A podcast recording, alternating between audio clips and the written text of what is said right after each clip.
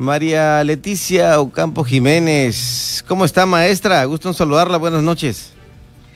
Muy buenas noches, Pedro. Gracias por la invitación y el espacio para el instituto. Buenas noches a todas y todos los radioescuchas. Gracias. Aquí en Heraldo Radio La Paz es la consejera electoral e integrante de la Comisión Temporal de Debates del Instituto Estatal Electoral de Baja California Sur. Repito, la maestra María Leticia Ocampo Jiménez, a quien saludamos. En esta ocasión, platíquenos, maestra, qué son los debates electorales y quiénes participan.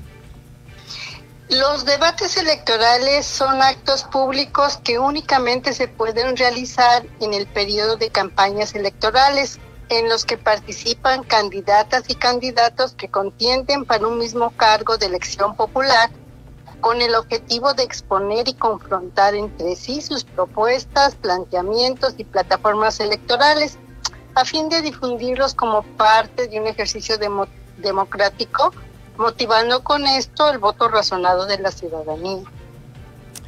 Perfecto, y me parece muy bien que pueda la ciudadanía escuchar las propuestas de las y los candidatos a través de este ejercicio, pero ¿de qué manera pueden llevarse a cabo estos debates, maestra? Bueno, mire, en cada proceso electoral se pueden establecer las bases para la realización de los debates y en este proceso electoral en particular, que ha estado marcado por la pandemia de la COVID-19, tenemos que respetar los protocolos sanitarios determinados por las autoridades de salud y por ello se tiene previsto en nuestra entidad que puedan desarrollarse bajo tres modalidades. Una es en modalidad presencial, que se tiene programado sean los debates oficiales entre candidatas y candidatos a la gubernatura del Estado, cuando así lo permitan las disposiciones sanitarias emitidas por la autoridad de salud, y se realizarán preferentemente en lugares públicos y dependiendo del semáforo epidemiológico que impere en ese momento, dependerá el aforo. La segunda modalidad es virtual y se desarrollará por videoconferencias a través del uso de plataformas tecnológicas entre candidatas y candidatos a presidencias municipales y diputaciones locales, previa solicitud que los mismos realicen al instituto. Y por último, tenemos una tercera modalidad, que es la mixta, que podrá llevarse a cabo siempre que las condiciones imperantes así lo permitan. Caray, aquí es interesante, maestra, que exista la oportunidad de elegir la manera de, de llevar a cabo estos debates dentro del contexto pandémico que se vive hoy en día. Ahora bien, ¿qué finalidad tienen estos debates? La finalidad que tiene principalmente este ejercicio democrático es contribuir a que la ciudadanía identifique y conozca las trayectorias de candidatas y candidatos que contienden para los diversos cargos de elección popular, exponer y difundir sus propuestas políticas, económicas e ideológicas, así como ayudar para que bajo un marco de respeto, armonía, equidad y trato igualitario, las candidatas y candidatos intercambien opiniones sobre un mismo tema, a fin de que la ciudadanía pueda realizar la valoración de las propuestas y planteamientos que presenten, promoviendo con ello el fortalecimiento de la cultura política y democrática para el ejercicio del voto informado y razonado por parte de la ciudadanía. Muy bien, vamos a hacer un corte para regresar y, terminar con la entrevista, ¿le parece, maestra, para cumplir con los lineamientos aquí de la radio? Claro que sí. Muchas gracias, con permiso. ¿No colgamos?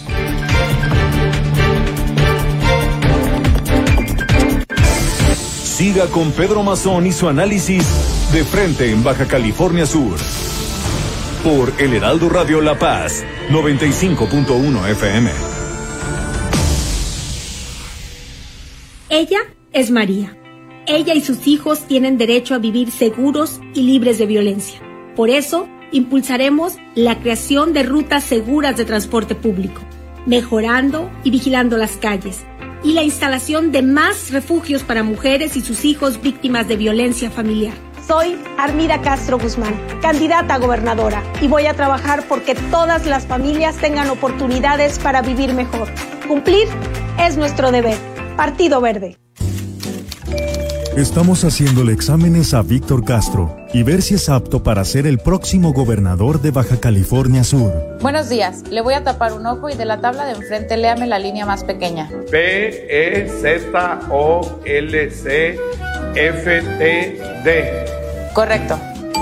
El profe tiene visión. Aprobado. Víctor Castro, gobernador. Coalición Juntos Haremos Historia en Baja California Sur. Morena, PT. Durante años, a la mayoría de mexicanos nos vieron como borregos. Por eso, hoy en México, unos pocos tienen muchísima lana y la mayoría no tiene casi nada. Pero las cosas están cambiando. Se han eliminado los privilegios, los lujos y se ha frenado en seco a la corrupción. Todavía queda mucho por hacer, pero el México de hoy va por el camino correcto.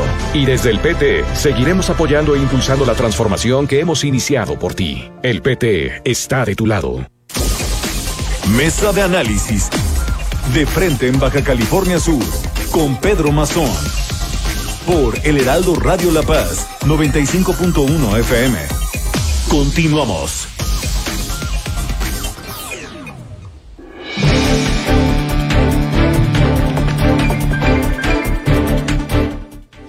Continuamos aquí en Heraldo Radio La Paz con otra parte de la entrevista con la maestra María Leticia Ocampo. Preguntarle, maestra, en esta ocasión, ¿quién es el encargado de la organización de los debates? Bueno, mire, de acuerdo a lo que establece la ley electoral de nuestra entidad, es obligatorio para el Instituto Estatal Electoral el llevar a cabo dos debates entre las y los aspirantes a la gubernatura y será la Comisión Temporal de Debates a la que pertenezco el órgano técnico del Consejo General facultado para organizar, desarrollar e instruir la difusión de estos dos debates oficiales, así como para promover la realización de más debates entre candidatas y candidatos a presidencias municipales y diputaciones locales. Perfecto. En estos debates, ¿existen algunas reglas básicas para llevarlos a cabo?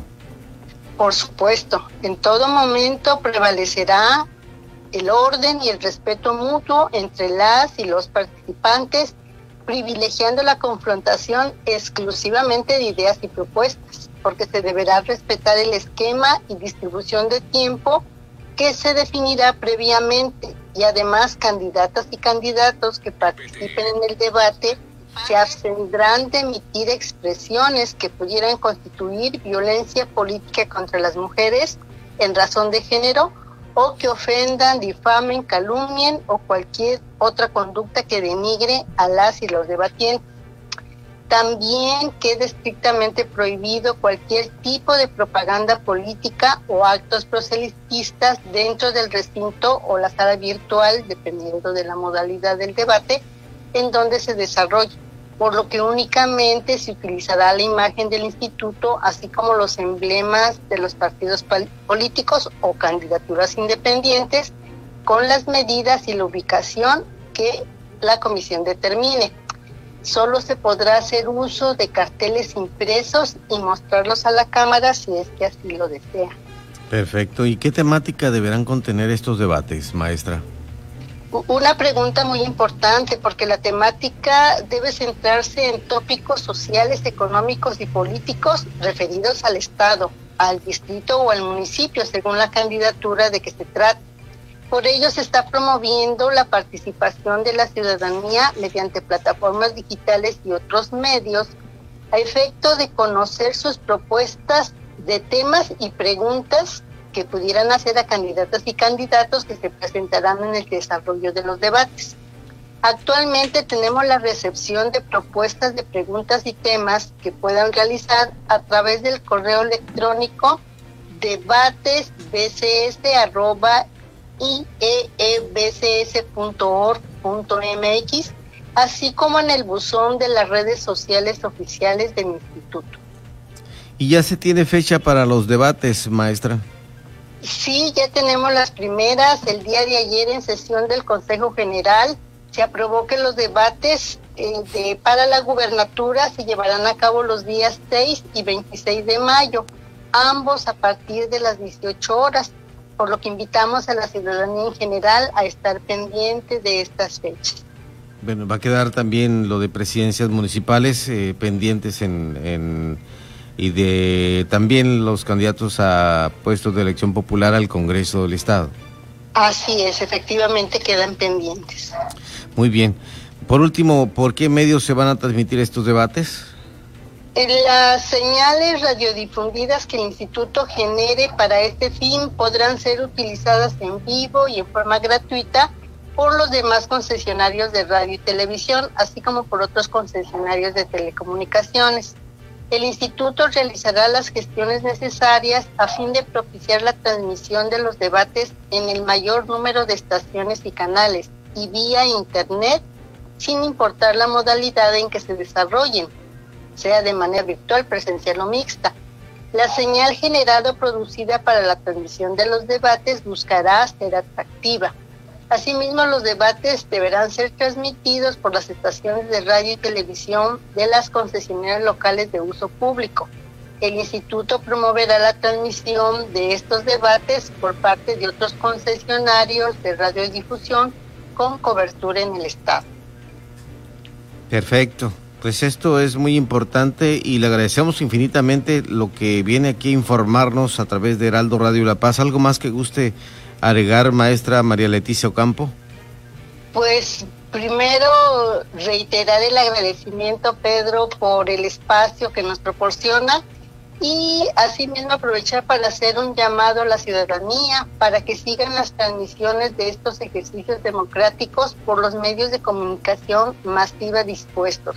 Invitarlos también a que sigan las redes sociales del instituto para que se enteren de todas las acciones y actividades que estamos haciendo en este periodo de campañas en el que nos encontramos.